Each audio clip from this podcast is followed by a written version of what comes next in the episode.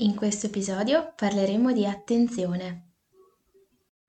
Ciao, io sono Valeria Voli, psicomotricista, pedagogista e mamma. Questo è Pedagogia Elastica, il mio podcast. Condividerò con voi le mie esperienze di mamma e di professionista.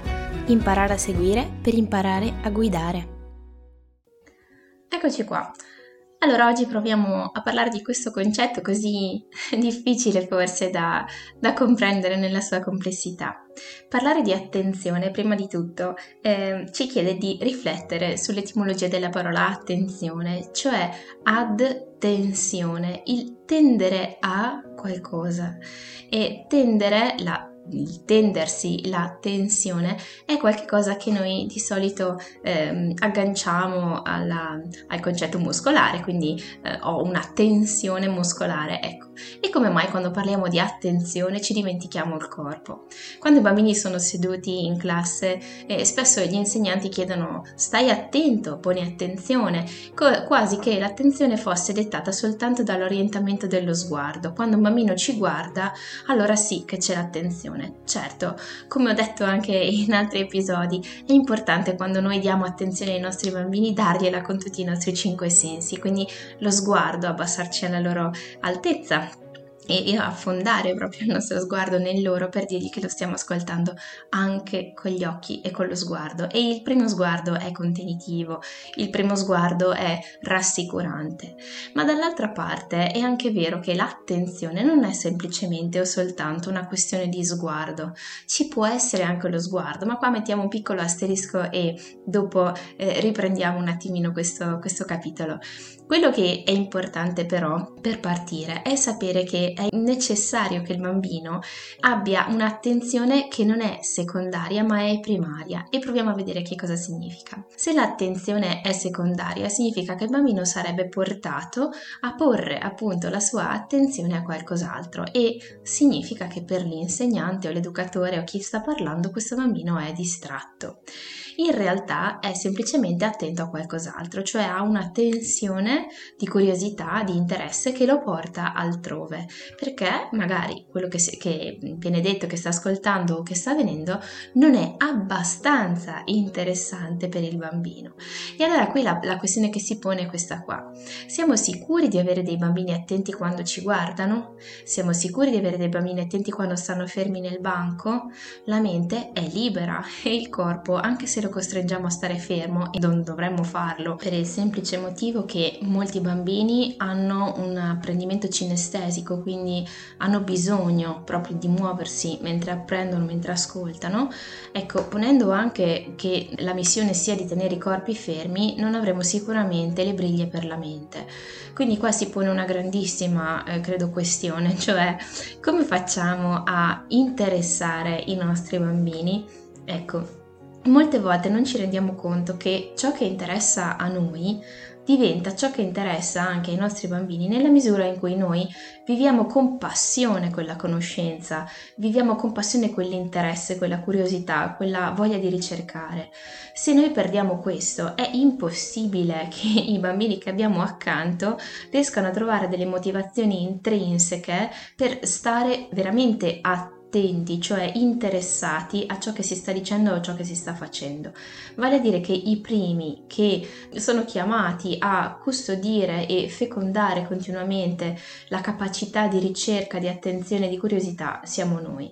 Come possiamo pretendere che i bambini stiano attenti per lunghi tempi quando li sottoponiamo alla visione di cartoni animati, videogiochi eh, dove tutto è molto rapido, veloce, si conclude in breve tempo e quando noi stessi non siamo in grado di andare a fondo delle questioni, leggere un libro lentamente o anche rapidamente, ma affondare l'attenzione in qualche cosa che non, va, non duri semplicemente una manciata di minuti, una manciata di secondi o che si risolva eh, in poco tempo e che vada subito al dunque questa roba qui, questa difficoltà che abbiamo noi adulti è una difficoltà che sicuramente è anche indotta da una società che non ci chiede più l'attenzione per lungo tempo, anzi ci abitua ad avere un'attenzione sempre più limitata. Pochi anni fa parlavo con uno dei miei fratelli che è videomaker, mi diceva che i video pos- potevano anche essere un po' più lunghi, adesso devono stare entro il minuto.